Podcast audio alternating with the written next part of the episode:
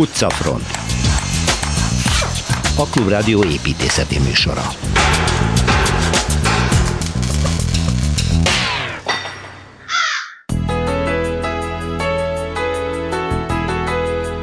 Elhagyjuk Szicíliát és elindulunk északi irányba, Tirrén-tenger partján, Amalfiba látogatunk Sylvester Ádámmal. Egy lépéssel közelebb jutunk Esztergomban Negyedik Béla sírhelyéhez, Jamrik Levente oknyomozója riportja révén. Buda, Keleti Károly utca, második szakasz, ezt járjuk be Torma Tamással. Valószínűleg az év építészeti botránya robbant ki a budapesti Sofitel, ismertebb régi nevén Hyatt szálló átépítése miatt. Kossuth-díjas építészek hada emelte fel szavát, szerintük mind a Széchenyi térhez, mind a városképhez, mind pedig egykori neves tervezőjéhez, Zalavári Lajoshoz méltatlan homlokzati átépítés okán. Vendégünk Finta József, Kossuth-díjas építész. Viszont egy sikeres felújításról is hallunk, amikor Kozár Alexandra a Lechner Ödön által tervezett Drechsler palota, vagyis későbbi balettintézet megújulásáról beszél. Városi tükör. Na, most vagyok zavarban, mert olyan helyre megyünk, amit még a térképen is rosszul helyeztem el Sylvester Ádám évtizedéves építészegyetemi tanárral, a szabadművészetek doktorával. Szia! Mert engem elhagytál Palermóban múlt héten. Igen. Mondtad, hogy megyünk Amalfiba, de most rest voltam, és nem néztem meg igazából. Hol van az? Ez egészen messze van Szicíliától. Elhagytuk a szigetet, igen, és fölmegyünk most a Nápoly öböl felé, amit már megismertünk korábban. Igen, igen.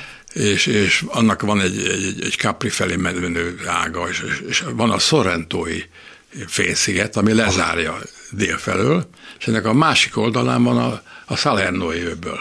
És oda megyünk. Ezek, ott van Amalfi. És ott egy meredek mészkő hegység érkezik a tengerpartra, és abban vannak kicsi városok, az egyik egy gyönyörű gyöngyszem, ez Amalfi. Ez egy pici hely. Ez egy pici hely, de nem akármilyen hely. Amikor arra feljártam, nem tudtam, hogy milyen jelentőség van ennek a helynek. Egy tündöklése van ennek, ami a hajózást és a politikát érinti.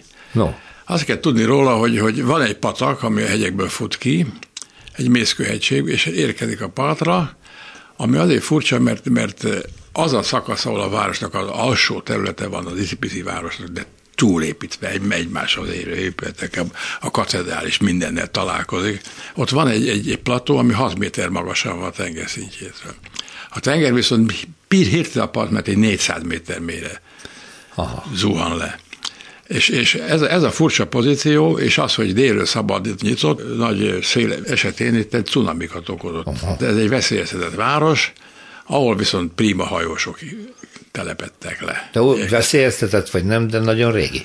Hát 300, mindent átért. Nem lehet tudni, hogy mikor igazán, de úgy néz ki, nagy Konstantin hódítása, tehát római, ez a 4. század eleje, 320 pontosabban.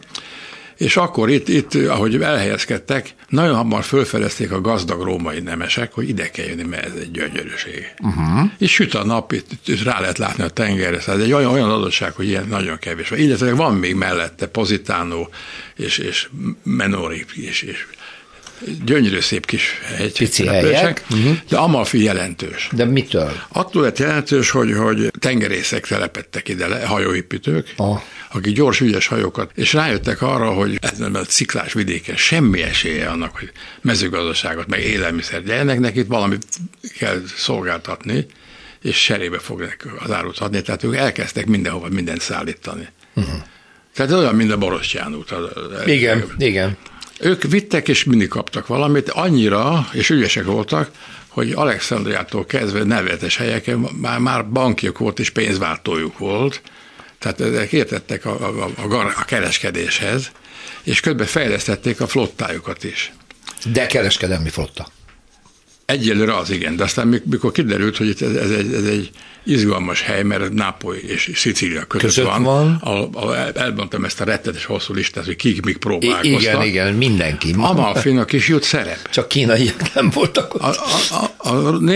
A római birodalom hódítása, ami egyébként tulajdonképpen barátságos volt, mert azért történt, hogy gazdag emberek ezt a szép birtokolják, igen, ami hagyomány egyébként később is. Hát itt megjelentek a bizánciák, és gyarmatosították, de nagyon hasznosnak tartották, hogy ezek nagyon ügyes hajósok. És amikor itt a szaracének megjelentek, azok nem tudtak sikerre járni, mert Nápolyjal szövetkezve Amalfi fegyveres hajókkal, hajórajjal, egy flottával részt vett benne, és győzedelmeskedett.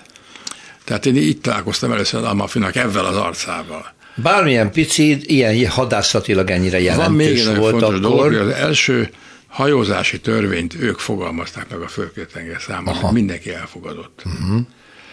És ezt a komolyságot, a hozzáértést, ezt honorálta is ez a világ, és úgy néz ki, hogy ők köztársasággá alakultak. A bizánciak hagyták, meg látták, hogy egy fejlődőképes valami, és tulajdonképpen volt 4 olyan tengeri köztársaság, Velence, Genova, Pisa és Amalfi. Ez döbbenetes, mert Genova az a mai napig dübörög, egy óriási. Ez egy ilyen picike, néhány utcányi településről van szó, és köztársaság. Igen, köztársaság, igen. De jó nekik. Hogy itt a longobárdokat be tudták győzni, hogy ők ellen tudtak állni egy darabig a norma hódításnak, de sikertelenül, és ott történik a hanyatlás. Először van egy cunami, ami eléggé megtépázza őket. Uh-huh. Másrésztről a normannokat nem sikerül legyőzni, tehát a hódítás egyre inkább sikeres, akik nem akarják ezt a kis köztársaságot komolyan venni. Uh-huh. És miután az történik, hogy ez a szövetségi rendszer a köztársaság között felbomlik, és Pisa megtámadja, és egy pestis járvány is érintett ezt a gyönyörű várost, tulajdonképpen tönkreteszik, és megszűnik a köztársaság. Uh-huh. 1135-ben, akkor, amikor pillanatilag éppen ott állt a világ, hogy a barcelona grófok Aragon királyok lesznek, hogy nálunk ugye második Vak Béla van, aki érdekes, nehéz helyzetben kell kormányozzon, mert már Könyves Kálmán utánnak a fia nem volt alkalmas. És például a Kapetig házban a 6. kövér Lajos a király. Szóval egy nagyon érdekes, hogy milyen pillanatok vannak, ez elehanyatlik, és örök elehanyatlik, annyiban nem, hogy utána gazdag családok, akik római pápákat adtak, Piccolomini-k és Varszák és bárkik, birtokba veszik, megveszik, és fejlesztik. Tehát tulajdonképpen előkészítik azt az állapotot, ami ma is van, hogy ez a város, aminek a képét leírni nem lehet, mert az ember egy ilyen szerpentinen megy 6 méter magasan tenger fölött, onnan le tud jutni egy gyönyörű strandra, egy spiaggiára, és utána elindul a városba fölfelé, ami majdnem vissza egy darabig, aztán utána megy fel ez a szűk sikátor, ami tele van építve, mint ott van a katedrális. Szent András katedrális egyébként érsekségi hely. Ez a kicsi vasszaki város. És van egy gyönyörű kerengője, amit paradízónak hívnak, pálmafákkal, dupla oszlopsorokkal, fehér, gyönyörű. Maga a katedrális az megint alapjú típusában banális, de gyönyörűen van megcsinálva. Tehát ez az okos, köztársasági gondolkodó, politikailag gazdag, sikeres város gyönyörűen megépíti ennek a főomlás grafittóba. Tehát gyönyörű rajzata van, egykarú lépcső visz föl egy térről, aminek a két oldalán vannak házak, amik nem érnek a lépcsőhöz, és akkor fölkezdem, hogy van egy portikus, ami szélesebb, mint a templom.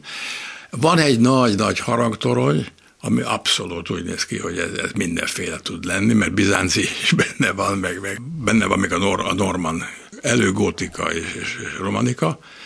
Maga a templom az pedig gyönyörű, megint mozaikokkal is. Gazdagon. Ez a séta, az ember tengerpartról elindul, és utána jobbra kell fordulni. Tehát ez nem úgy van tájolva, hogy erre a tenger éppen, hanem arra merőlegesen. Napóleon felfedezte, aki nem volt egy ilyen érzékeny ember, ez egy gyönyörű, és elrendelte, hogy Nápolyba utat kell építeni idáig, és el is kezdték építeni. Ami aztán később 1854-ben lett kész. Aha, de meg lett? 1806-ban ő ezt elrendelte. Ennek is borzasztó gazdag történelme van, és hát ráadásul még egy szépséges kis városka is, bármilyen kicsi, ahogy Sylvester Ádám elmesélte, a történelmi szerepe mindig nagyon jelentős volt. Úgyhogy köszönjük szépen ezt az utat Olaszországnak erre a különleges helyére. Jövő héten folytassuk. Budapesti séta. megyünk Budára, Kelecsényi Kristóf építészettörténésszel, mégpedig a Csalogány utcába, és egy olyan épületről hallunk, szerbusz Kristóf, ja. Átküldted nekem a leírását, hogy hát azt se tudom, hogy ez mi volt, vagy mi fánterem, valami céghez kötődik, valamilyen építészeti céghez, de nem ez az érdekes, hanem az egy ilyen szaknyelven szólva, átvéve tőled a leírását, ez egy brutalista épület. Definiáld nekem, hogy mit ért az építész szakma brutalizmuson. Hát nézd, ezt a kategóriát igazából nem olyan régen kezdte el használni az építészet történet. Gyakorlatilag azokra az épületekre, amik hát Le Corbusier, ugye francia mértékadó modernista, korai modernista építésznek, ugye ezeket a nagyon sok és nagyon látszó betonfelületeket aha. és masszív tömegeket alkotó épületek egy lényegében egy inkább hogy mondjam, lehet, hogy egy időszakot jelöl ez inkább sem ugyanolyan épületeket, de a maga a név az ugye eleve a nyers betonnak és a befejezetlen, kicsit ez a befejezetlenség aha. érzéséről ébred ez az egész. Szerintem erre egy ilyen jól kitalált definíció az így nincs. Nyilván ezek olyan épületek, amik alapvetően a modernizmusnak, illetve a késő modern építészetnek a produktumai, és hát Budapesten azért elég kevés ilyen típusú épület van, ezeket nagyon szokták utálni egyébként. Nem azt mondom, hogy Budapesten nincsenek olyan épületek, amiket utálnának, de hogy általában ezeket nem szokták szeretni. És a Csalogány utcai ház az pedig az izgalmas, egyrészt a Csalogány utcában szerintem még nem igen jártunk, nem. Így együtt. Ez egy nagyon izgalmas vízivárosi utca, tulajdonképpen ugye fő közlekedési útvonalként valamennyire működik, de ugye nagyon komoly ilyen átközlekedés nincs rajta, hiszen ugye a Szénatértől vezet a rakpartig ki, szinte egyenesen. Ez egy hagyományos, keskeny, kicsit kanyargós, ilyen egyemeletes, földszintes házakkal szegélyezett kis vízivárosi utcácska volt az 1940-es évekig. Uh-huh. Jött a háború, akkor nagyon sok minden megsérült benne, és aztán jött az 50-es, főleg a 60-as, 70-es évek, amikor ezt a környéket itt rehabilitálták, és nagyon-nagyon sok mindent lebontottak, és a helyére nagyon-nagyon-nagyon sok mindent építettek. Tehát aki tobzódni akar kicsit Budapestnek ebben a 60-as, 70-es és 80-as évekbeli építészetében, annak ez az útvonal, ez melegen ajánlott. Tényleg egyébként elég karakteres alkotások vannak itt a korszakból, akár a Szerencsejáték RT székházáról is lehetne beszélni, de én most azért választottam ezt az épületet, mert nemrég, ez a Magyar Államkincstár volt a legutóbbi időkig, és most felújítás miatt, ha jól tudom, itt már nem a kincstár üzemel, de felújították az épületet, és ugye hát beszélünk ennek a korszaknak ugye az értékeiről most, meg az értékeinek a megsemmisüléséről, és hogy hát ezt az épületet azért, hogy mondjam, egész jól újították föl, tehát semmi nagyon nagy mértékű átalakítása nincs. A Medve utca sarkánál, a Medve és a Csalogány utca sarkán, tehát viszonylag közel a rakparthoz, északi irányban az utca mellett, és hát egy lényegében amit látunk, az egy a sarokra szimmetrikusnak tűnő homlokzatképzés, föl van vágva úgymond a sarok, igen. Tehát egy ilyen üvegcsík végig vonul gyakorlatilag a földszinttől, ahol a bejárat nyílik egészen a tetejéig, és a két oldalt pedig egy-egy hatalmas, egységes üvegfüggönyfalas üvegfelületet keretez egy ilyen vasbeton felület, vagy hát beton felület, ami az egész háznak az alapkarakterét megadja. Nagyon, nagyon masszív az egész, nagyon határozottak, erőteljesek azok a formák, amiket ő itt a tervezők az ipartervben készültek a tervei.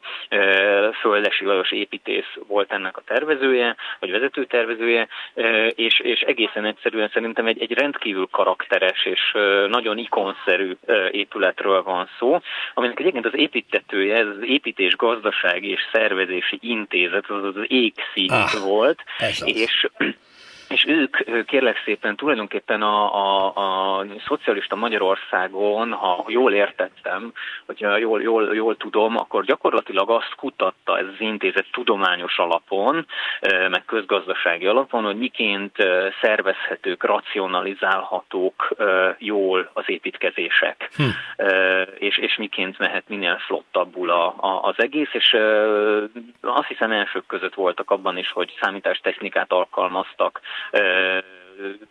ezeknek a folyamatoknak a megértésére, modellezésekre, stb. Stb. Tehát ez nem létezik már ez az intézmény, de az ő nevük tulajdonképpen ezzel az épülettel így összefort, és hát ez a történetük nagyon röviden. Hát ráadásul ugye, hogy a számítástechnikában jeleskedtek, annak alkalmazásában, mert már látom, hogy a 80-as években ott elég komoly személyzet, már IT szakemberek dolgoznak.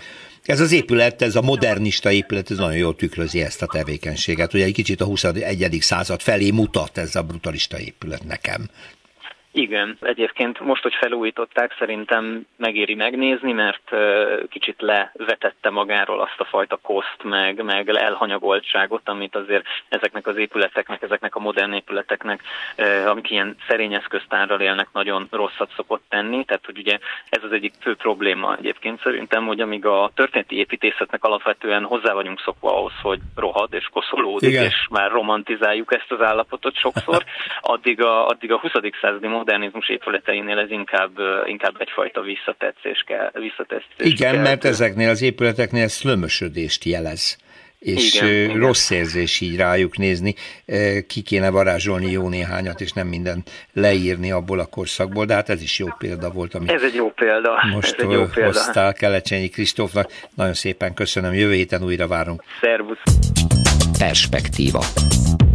Keleti Károly utca második tételben a második szakaszát járja be velünk Torma Tamás építészetkritikus, az Egyhely Blog szerzője. Szervusz! Szervusz Péter, üdvözlöm a hallgatókat! Megálltunk a Majlátházak ismertetésénél, ott fejezted be, beszéltünk róla, hogy ez milyen izgalmas épület sor, és hogy a belső udvarai is milyen romantikusak, milyen gyönyörűek, milyen gazdagok, és akkor innen megyünk tovább, és már is egy nevet kell említeni, mert ennek az utcának egy nagyon híres lakója volt, Komor Marcell építész, de ő a túloldalon lakott, azt hiszem a Majlátházaktól Sévizomi szemben. Ez már jóval tovább mentünk, ez a 29-es szám, ez egyébként pont szemben volt azzal házzal, ahol én laktam 7 éven keresztül.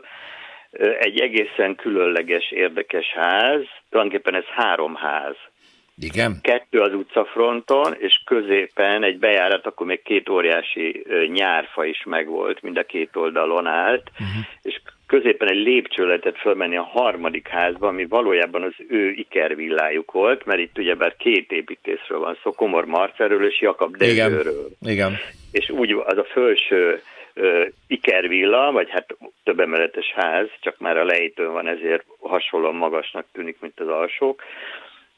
Meg volt osztva, földszinten a hátul a kert felé nézve volt a közös műterem, és mellette pedig 2 többszintes lakás, amiben ők laktak. Az egyikben, ha jól tudom, a Jakab Dezsői részbe például, ez később egy könyvkiadója volt, egy tiszaháti református templom komplett festett mennyezete, ma is látható már, aki oda képes bejutni. Egyáltalán, igen. Az hát egy ilyen nagy nappali tanács, aztán később a könyvkiadó idejében tanácsterem volt, de közös liftje volt, aztán ők egy idő után már nem együtt dolgoztak, hanem különböző családtagokkal, tehát ha jól tudom, Jakab Dezső az a fiával, Komor Marcell pedig a vejével. Tehát itt azért csak úgy említőlegesen mondom, tehát komoly szecessziós épületek voltak a közös munka eredményei. Marosvásárhelyen a kultúrpalota, Szabadkán, azt hiszem a Városháza és a zsinagóga nagyon híres. És aztán amit még ma meg nagyjából meg lehet nézni Komor Marcelli értelemben, hogy később ez Sósaladárral ő volt a vej, ők építették a Fiumei úti híres Óti székházat. Bizony, akkor még egy hatalmas felhőkarcoló volt a közepén. A tornyos bővítését, ami ma már pont nincs meg, mert bauxit beton volt, és hát azt nem tudjuk, hogy a 60-as években valódi veszély miatt, vagy pedig a trianonos óriás szobrok és domborművek miatt, lényeg az, hogy ma már ez neki nincs. Visszabontották, igen, azt csak. No, de hát egyébként a család ott lakik, és 2018-ban abban a szerencsénkben volt részünk, hogy Komor Marcell unokája, Székely úr, villamosmérnök vitt volt velünk az utcafrontban, és vele emlékeztünk meg a Komor-Jakab páros közös munkásságáról. Nagyon izgalmas. Na, menjünk tovább a Keleti Károly utcában. Menjünk tovább. Itt van egy jó kis történet, tehát amikor én ott laktam, akkor ott volt egy híres fondübár. Bizony, én ott voltam. Egy ilyen renegát kommunista funkcionárius gyerek vezet, tehát aki már nem gyerek volt, hát akkor egy fakállás kopasztató úriember volt, és ez még ezek a régi szép idők voltak, amikor még ott lakott közel Konrád György, Csóri Sándor, és ők korábban itt találkoztak is, ez itt találkozóhely volt, és az utcai legendárium szerint mellett egy cukrászda, az azért létesült, hogy aztán ezt meg is figyelhessék, ezt a helyet. Ez fedett vállalkozásként, igen. Egyébként vicces, mert a fondűvár már rég nincs meg, igen. A cukrászda nyilván már sokadik tulajdonossal vagy üzemeltetővel még mindig. Tessék, mindig az ancien rezsim még mindig itt van. Igen. Akkor egy másik, elértünk a Rákóczi gimnázium, igen, ez egy nagyon itt klassz. Van az, hogy ma már visszafoglalta azt a helyet, ahol én kollégista voltam, tehát szemben állunk az épülettel, teljesen átalakult, ugyebár ez egy régi fiúgimnázium volt, katolikus fiúgimnázium, és a baloldali részéből választottak le egy kollégiumot, ez ilyen tehetséges munkásgyerekek egyetemi előkészítő kollégiuma, így hívták, az ablakaink pedig mellette levő kis templomra néztek, amely pedig árkai aladár. És a Rákóczihoz kapcsolódik egy, hát ilyen a blogger élet, hogy én egy korábbi posztban azt állítottam, hogy itt forgatták azt a nagyon híres futós jelenetet a Gotár filmben, a Megáll az időből. Aha. Tehát szerintem mindenki emlékszik, mert a plakáton is ez van, a fiúk rohannak. Igen. És ezen a filmben később betörnek a gimnáziumba, és lehaigálják a folyosón a tablókat. És megy a hepaj.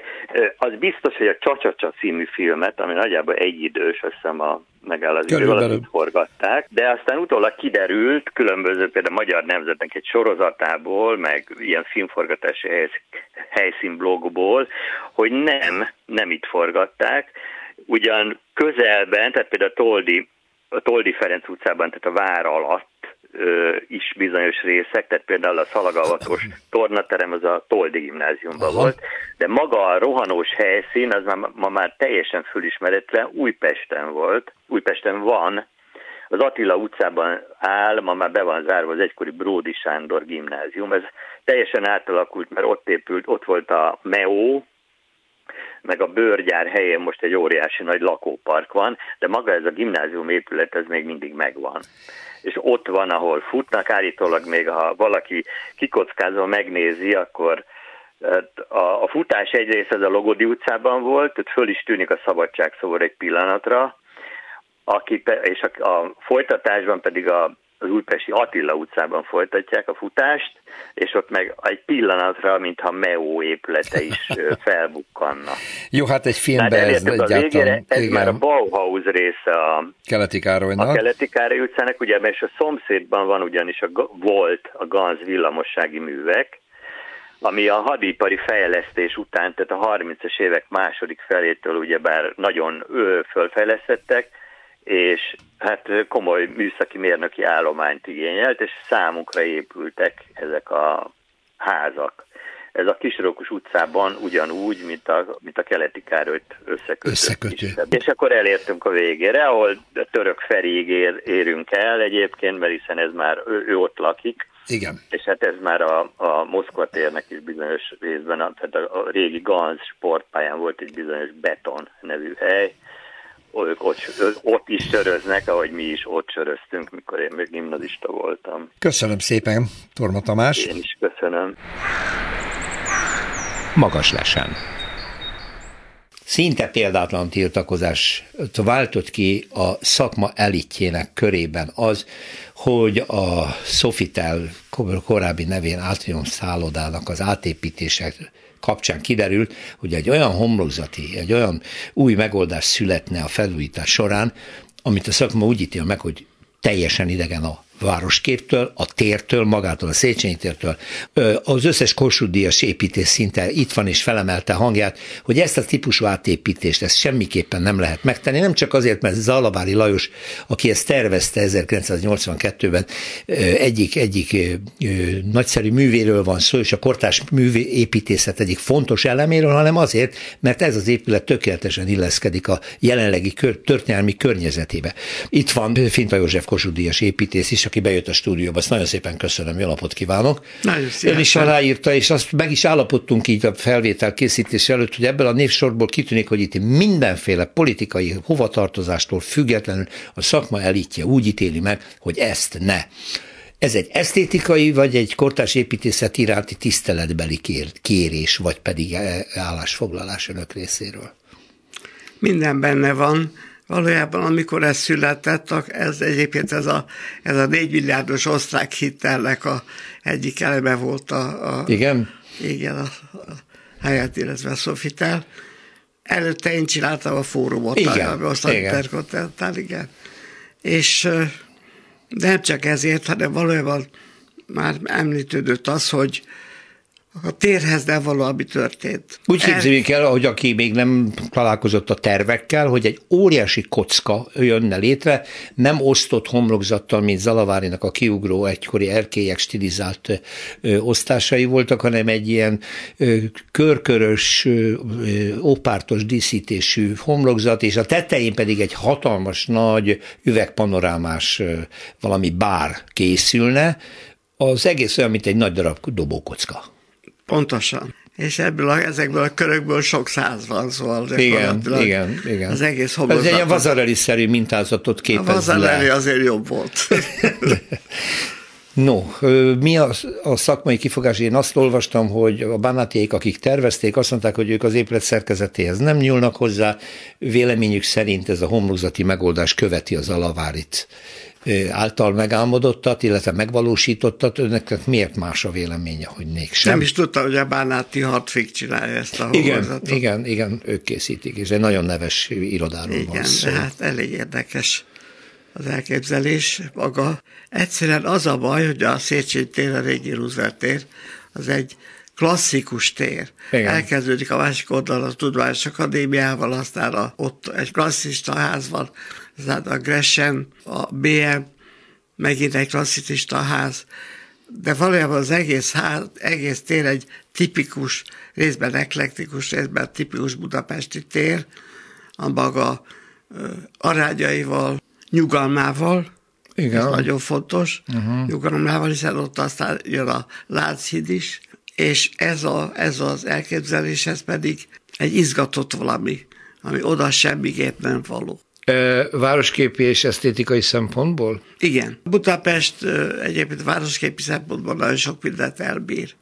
Még engem is elbír, úgyhogy elbír. Ha visszatérünk a Zalavári Lajosra, én amikor kezdtem a pályámat 58-ban, akkor aztán felvettek rögtön a Jelenek István miatt a mesteriskolára, és ott valójában 2 nagyon fontos iskola volt, a közti és az ipartervé. Igen. A közti iskolája Jánosi György, Farkasdi Zoltán és a Zalavári Lajos, a másik oldalon a Szendrői iskola, Gulyás Zoltán és a többiekkel, és az építész társadalom egyik része ide tartott, másik része oda. Igen. 2 meghatározó iskola volt. 2 meghatározó iskola volt. Most már sokkal több van, meg nincs is iskola, most más a világ egészen, nem iskolás a világ sajnos, de akkor ez meghatározó volt. És én meg 2 között pendíztem, mert Janeki Pista bácsi vetett föl a mesteriskolára, ő volt a diplomavédés ennek az elnöke, és ő volt szakász között, azt mondta, hogy azt javasolja, hogy ezt a tervet ne kelljen megvédeni.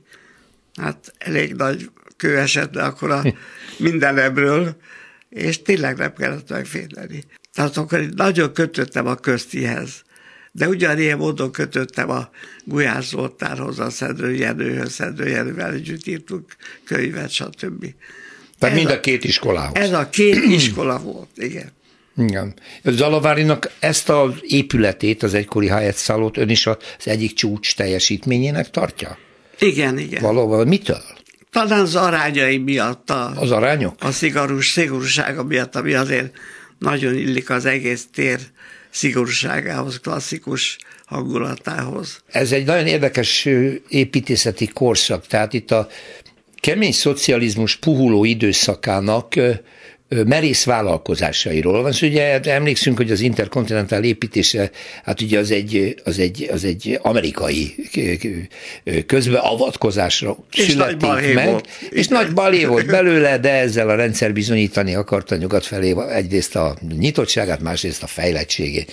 Az ön melépése egy üdítő modernizációt hozott a kortárs építészetbe. Itt egy több mint 40 éves korszakról van szó. Ha egy ilyen épületnek a megújítása a feladat, akkor mihez kellene igazodni? Maga a korszak. Tehát egy érdekes és vitatható, de érdekes korszak a szociál utáni állapotok. Igen. És ez az osztrák hitel, ez a 4 milliárd silinkes osztrák hitel is ebbe játszott vele egyértelműen, hiszen a kiviteli terveket osztrák cégek csinálták. Az Zalavári féleháznak a kiviteli terveit a POR cég csinálta, az én házamat, a fórumot, a Universale Bau, de a engedélyezési terveket és a koncepció terveket a magyar tervezők csinálták. És nekünk azért is volt érdekes, mert olyan kapcsolatok teremtődtek az osztrákok részéről, hogy az igazából például elmentünk cseppét választani, emlékszem, az emberséptész kollégámmal, és akkor Magyarországon egy cseppe volt, egyfajta, azzal a kerámia. Igen. És elvittek egy olyan áruházba, ahol volt kb. 300 cseppe, hogy válasszunk. A legnagyobb balhé volt, mert nem tudtuk, mit csináljunk. De a magyar építőipart összehozta valahol a fejlett nyugattal. Tehát ez egy kapu volt, egy nyitás. Ez egy nyitás, nagyon, nagyon izgalmas nyitás. Tehát akkor itt ugye az is izgalmas volt, hogy olyan anyagokat lehetett használni, amihez egyébként még a magyar építészek nem nagyon jutottak hozzá. Megjelentek az üvegfelületek, a fém-üveg betonkombinációk, ugye? Jól értem, igen, akkor, hogy erről van szó. Egyetem erről van szó. Tehát akkor ez egy emblematikus korszak. Maga a korszak volt emblematikus, a korszakhoz sem nyúlnék hozzá. Ez a magyar építészet történet szerves része. Egy megemelése az magyar építészetnek. Na most nézzük a másik oldalt. Olvastam egy-két kritikát az Zalavári épülettel kapcsolatban. Például Borenics Levente azt írta, hogy ha megvizsgáljuk, ez nagyszerű épület. Ő is elismeri minden erőnyét, hogy az aranymetszés érvényesül benne, a téralakítás, stb. De például hibájának hozta föl, hogy nem volt az utcával kapcsolata, túlságosan zárt volt a földszinti rész, egy belső luxusvilágot őrzött, mint ahogy a maga korábban nyilván egy luxusszállodának is számított. A mostani tervezekkel az oszlopos megoldásokkal, mintha ki akarná nyitni az utca népe felé ezt a dolgot. Ez például egy érv. Mit szól hozzá? Ez nem lett az egész épület ilyenfajta átalakításának az érve. Mert ha megnézzük ezeket a luxusszállodákat, és megnézzük Bécsbe, például Párizsba, ott sem nagyon nyitják az utcára ezeket a házakat. Na nem ez a funkciója. Ezek idegenforgalmi gettók. Ja. És ezt a szerepet töltik be változatlanul. Teljesen betöltötte, igen. Azon kívül, hogy ez egy sarokrész, amely az Apácia-Cserre János, illetve a Dunakorzó felé nyitva nem párhuzamos falazatú telken van, ugye, hanem egy ilyen Y-alakban nyit. Az Újtön viszont szabályosan négyszög alakzatot rajzol ki. Zalavárié pedig, bár négyszög alakzatú volt, ugye a kiugró erkély soraival kicsit, mintha csúcsot képezett. Megbillent ez a szimmetriai. És ez valóban úgy egy olyan túl durva nagy tömnek látszik. Viszont nagyon kortársnak tűnik. Nem biztos, hogy ez, vagy nem gondolja, hogy ma ez lenne a kortárs építészet dolga, hogy ilyen merészen bemetsze magát a térbe? Nem hiszem. Ha a kortárs építészetet nézzük, az nagyon sokszínű. A dekonstruktivizmustól kezdve mindenféle más. Igen, valóban igaza van, hogy nincsenek iskolák. Nincs kortárs építészet. Egyenlő kortárs építészet nincs. Ez elég nagy baj, mi munkáikat is nagyon megnehezíti az, hogy nincsenek talonok. Az én talodom még mindig a kezdet volt a finn skandináv építészet, a Alvarától, Toivó Korhonen, Árne Ervi, igen. Kaj és Szerkely, Kiszír, stb. És máig is ezt az építészetet tartom magam számára hát mintának lett, de fontosnak. És ma viszont nagyon sokféle, de hát akkor, akkor mihez tartsa magát egy kortárs tervező, ugye? Nagy bajban vagyunk, ez az igazság. No, én hát... már örülök, hogy már kikerültem ebből a bajból, néha a stúdiónak a munkáját nézek, tehát véleményezem, de bajban van az egész magyar éptészet. Én nem változtattam meg azt a 80-as évekbeli gesztust, amit most...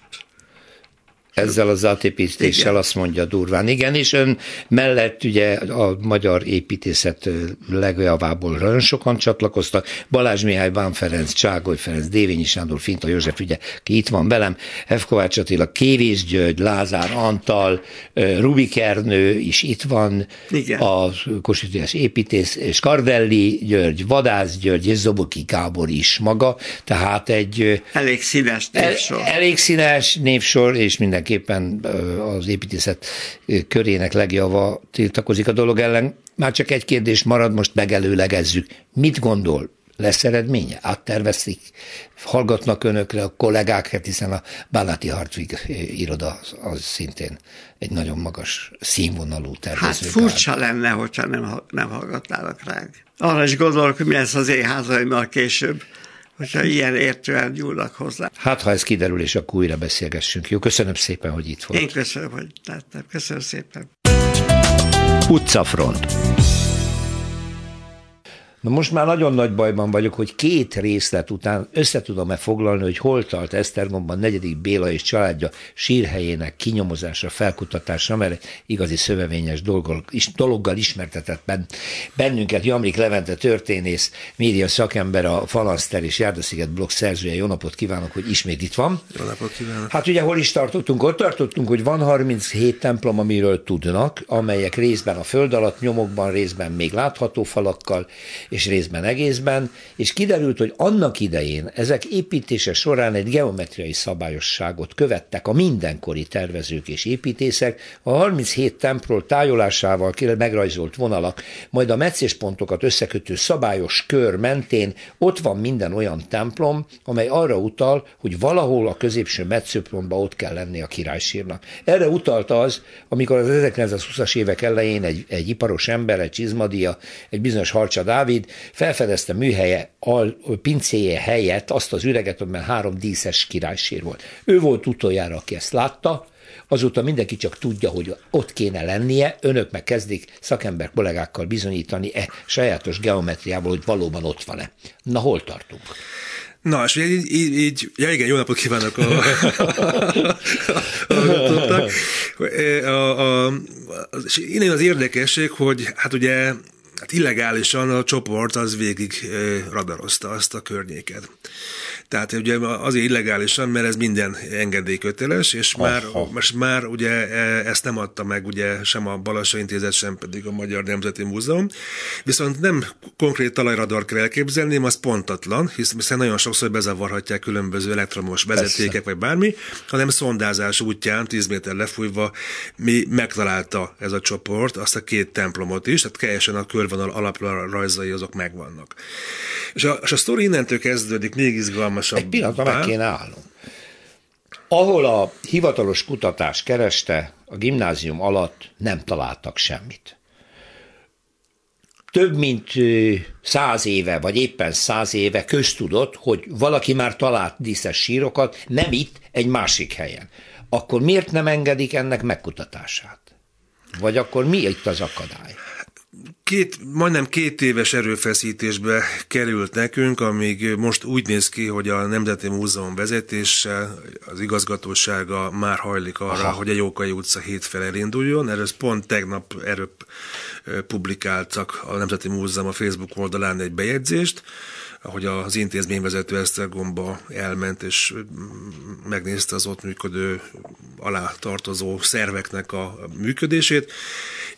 Eddig valahogy nagyon kötötték az ebet a karóhoz, hogy a korábbi elképzelések alapján ők mindenképpen a mai Ferences gimnázium vagy templom alatt, igen, de ugye ezt nem találták meg, tehát így kénytelenek lépni, bár még mindig nehéz elfogadniuk azt a tényt, hogy hogy nem ők találták meg. Jaj, értem, ez már minden presztízs kérdés. Ez presztízs, igen, presztízs, meg ez megint pénzkérdés az egész dolog, ami megvan a pénz, csak ugye itt megint az a vita, hogy ki költi el azt a pénzt, melyik kutatócsoport, vagy a Magyarság Kutatóintézet, vagy a Nemzeti Múzeum alá tartozó nyilván feltételezem, hogy nyilván a ferences rend is akar valami honoráriumot látni, hiszen ugye azt a pénzt, ha ott találnak meg a Bélát náluk, akkor azt a pénz az ő épületállományoknak a rekonstrukciójára tudnák akár fordítani. Tehát kvázi mindenki most ezt a pénzt akarja átvitt értelemben megszerezni, aminek az összegét nem tudom,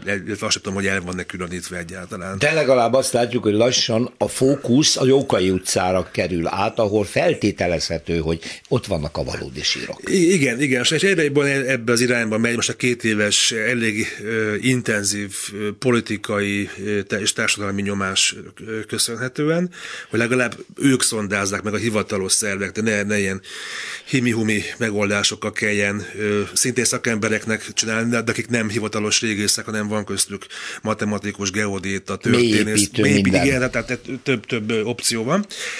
De ami visszatérő az érdekesség, ugye ez most fog majd eldőlni nyáron az egész a kutatások, bonyolítja még a helyzetet, hogy a Jókai utca 7 szám alatt a város leggazdagabb testvérpárosa több mint valószínű engedély nélkül felépített egy keresztépületet, engedélyek nélkül, ahol felhúzták a saját úszodájukat és szaunájukat. De hát ezt a területet 1978 óta kiemelt régészeti védett területté nyilvánította az akkori minisztérium. Így van, és ennek ellenére megkapták az engedélyt, vagy pedig engedély nélkül építkeztek. Tehát lényegében, ha a Béla ott van, meg a családja, akkor lényegében most a családnak a fecskenadrágjait látja alulról átvitt értelemben, hát hogy az úszkálgatnak.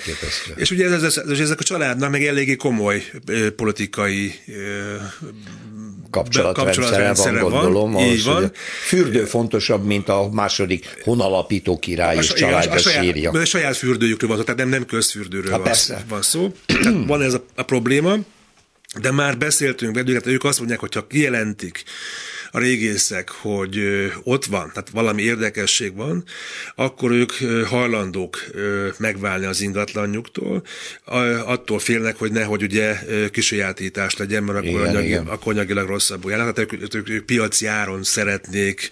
Hát ez érthető egyébként. Igen, az érthető, még a engedély nélkül is épült, hát akkor is ez az épület szárnyok. Nos, visszugorva kicsikét a múltba, ami még izgalmasabb. Igen, a felfedezés, a kutatás. Hogy előző részben. Maga az a Szent Anna templomnak a tornya, az azért volt érdekes, mint világító torony. Egy hamarabb épült meg, úgy néz ki, mint maga a templom. Tehát 1717-ben már tudjuk, hogy ez egy önálló torony volt, nem is volt még hozzá főhajó.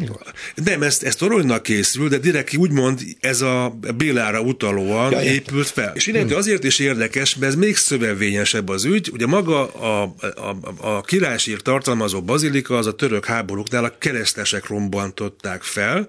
Ugye maga Esztergom 130 évig volt török uralom alatt. És aztán jöttek a Habsburgok, ugye? Így van, ami 10 évig meg volt egy keresztény átmeneti időszak, tehát nem muszlim, és lényegében ez az időszak alatt, hogy a keresztények robbantották fel, hogy a törökök nehogy úgymond ilyen védsáncként tudják használni a visszafoglaláskor. Ám nagyon sok értéket akkor kimentettek. Tehát ez egyébként a Esztergom alatt is nagyon komoly katakomba rendszer van, hasonlóan, mint a budai várban. Nagyon sok helyen be van tömedékelve, omlásveszély miatt, tehát igazából nem járható be már úgy, mint a budai vár esetében, és innentől az érdekesség, hogy ahogy amikor visszaköltöznek a török alól felszabadított városba újra a szerzetesek, meg a lakosság, meg stb., akkor ugye az volt a korabeli és a történészi felfogás, hogy olyan nagymértékű rommezőt láttak, hogy nem találták meg a korábbi templomaikat. De ez nem igaz, mert megtalálták, hiszen épp azért épült fel ez a torony, csak se azért nem foglalhatták el az ő korábbi templomokat, mert maga Esztergomnak az új városkapitánya, egy Franz Kucklender nevű városkapitány eléggé magyar ellenes volt, ő már abban volt érdekelt, hogy a németesítés beinduljon, és pont ő kapta el Vakbottyán János későbbi generálist is, aki pont a Jókai utca 1-ben alakította ki a sörfőző házát, hogy titokba annak a pincéből megfúrja a mai Jókai utca 7 alatt a Bélát kimentse. És a sírt, a király sírt. Mert a Béla is tudta, már a Vakbottyán is tudta, hogy ott van a sírt. És ugye őt emiatt ő az összes ingóságát elvette tőle, emiatt is ugye megharagbudva lépett be Rákócz és elegébe, és harcolt a labancok ellen. Plusz maga a Ferences rend között is volt egy hatalmas szakadás. Voltak a mariánusok. A németek. Hát úgy, hogy a Pozsonyból származó német ajkok, akik abszolút a Habsburg pártiak voltak, és a németesítés, osztrákosítás mellett voltak, és volt a magyar érzelmű szalvatóriánusok, akik viszont Negyedik Bélát boldogként tekintették, annak ellenére, hogy sosem volt kanonizálva Béla, ez csak a renden belül. És őket viszont kisebbségben voltak, így hallgatásra utasította maga a rend, és maga a Vatikán, és csak az 1900-as évek elején lett újra összeolvasztva a Mariánus Salvatoriánus. Tehát lényegében minden titokba kellett csinálniuk, hogy ne fedjék fel a Béla sírját, mert akkor hasonló sorsa jutott volna, mint a székesfehérvári király sírok, amit oké, a török pusztított el, de ott is elég erőteljesen a Habsburg uralom után benne voltak az akkori városvezetők, hogy szétrombolják a király sírokat. Úgy látszik, hogy a Negyedik Béla és családjának sírhelye az folyamatosan gerjeszti azokat a társadalmi és politikai ellentéteket, amelyek lehetetlené teszik, hogy végre valaki fel is tárja, de én szerintem felfogjuk már, talán megérjük, hogy hamarosan feltárják, úgyhogy még most mindig arra kérem Jamrik Leventét, hogy jövő héten jöjjön vissza hozzánk, és akkor foglaljuk össze, és nézzük meg, hogy valójában hol tart Esztergomban a sírkutatás. Köszönöm szépen. Én köszönöm. Utcafront. Na, Drechslernek kell ejteni, megkérdeztem a Németországban élő. Drechsler lesz, jó. Gyakorlatilag K-val vagy X-el. És akkor most már látjuk is az eredményt, azt, hogy valami végre történt, és nem is akármi, az ígéreteknek megfelelően teljesen felújítják ezt a belvárosi épületet, amit valamikor eredetileg Drechsler palotának hívtak, utána lett balettintézet, utána nem lett semmi, mert kiürítették, és évekig az operával szembe el volt takarva a szemünk elől, de most kibontakozik legalábbis a homlokzat, hogy egyre szebb, úgyhogy Kozár Alexandra erről már be is tud számolni. Szia! Mert hogy már nem is tudom, hányszor beszéltünk erről az elmúlt években. Legalább kétszer. Így van. És 25 éve várjuk az eredményt, és ilyen-olyan befektető, már nem is sorolom, ilyen-olyan szálloda, ilyen-olyan terv, sőt, annó, még 25 évvel ezelőtt, még a tervezőiroda is más volt, onnan tudom, hogy az egyik építész ismerősöm ott dolgozott, de most már a Bárnáci és Hartwig csinálta a végleges terveket, na de még mindig Drechsler palotának hívják, és hát nagyon fontos ugye, hogy egy Lechner Ödön épületről van szó, aminek egyfelől rímelnie kellett a szemközti Ybül-palotára, az operaházra, másfelől mégiscsak azért különböznie kellett tőle, és akkor itt van ez a híres idézet, amit mondott Lechner, hogy előfordul, hogy az udvarhölgy szebb, mint a királyné, de azért mégis be kell tartani az udvariassági szabályokat, hogy a királyné maradjon. Ezzel együtt én személy szerint egy picit jobban szeretem a balettintézetet, mert annyira részletgazdag, és tényleg olyan cizelláltan kidolgozott, ami annak is köszönhető, hogy itt Lechner még nem annyira a szecessziós énjét élte ki, hanem még a francia reneszánsz hatások mutatkoznak. Ettől karcsúbb is az egész tömeg, nagyon, mint igen, a barokkos opera. Dolgozott. Igen, nagyon cizellált, és most is érdemes a részletekben elmerülni. Tehát ezek a kiugró, háromszög alakú francia erkélyek, ikerablakok, amelyeknek a keretében vagy a kötényében, szóval az alsó részében mindenféle maszkok, figurák, puttók, víziszörnyek, francia lilium található, tehát tényleg annyira kidolgozott. Érdemes megnézni a tetőn azokat a részeket, ezeket a gyönyörű kis, szerintem azokat biztos külön csinálják, tehát hogy mint egy szobrot, mint egy kis műalkotást, és utána teszik föl. Annak érdemes megnézni az oldalát is, hogy az hogyan csatlakozik a cserepekkel, a tetőzethez. Szóval nagyon-nagyon részletgazdag volt mindig is. Ami itt a lényeg, és azért ugye Drechsler palota, mert hogy volt ez a figura, akit Drechsler Bélának hívtak, aki óriási karriert futott be, óriásit, hiszen ő eredetileg egy Vámház körúti vendéglős volt, aki mellesleg a képviselőházi büfét is üzemeltette. De korábban itt volt még két másik vendéglős, de ők nem váltak olyan híressé, és amikor megpályázta ez a Drechsler, meg is nyerte, onnantól fogva vált az épület ilyen néven híresít. Igen, mert hát az alján megnyílt az ő kávéháza, ami nagyon híres volt. Liszt Ferenc is oda járt át beszélgetni a barátaival. A Leon Cavallo, Mahler, Puccini, Ibsen is itt volt. Hát ki tudja, melyik drámájának az előszavát, a prológusát írta itt. Nem tudhatjuk, óriási asztalitársaságok és korabeli képeslapok tudósítanak arról, hogy hát ide cilinderrel, sétapálcával illet belépni. Nagyon-nagyon szép ruhába volt, női szalon is, biliárd, sörcsarnok, minden, és hát az volt a neve, hogy Drechsler kávéház és vendéglő.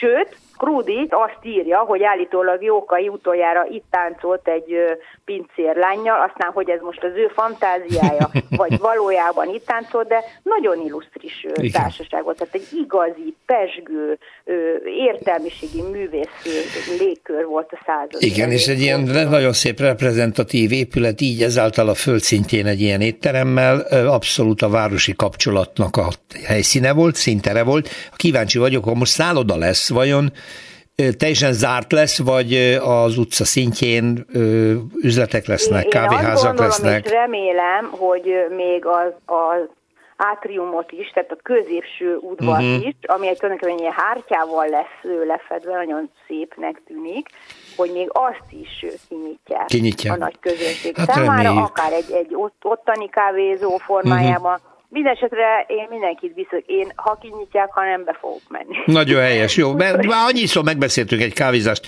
valamelyik helyszínen, amiről beszéltél, hogy most már beválthatjuk egyszer, de jó? De ha nincs, akkor is bemegyek. Köszönöm szépen Kozár Alexandrának. Én is. Szia, minden jót. Viszont hallásnak.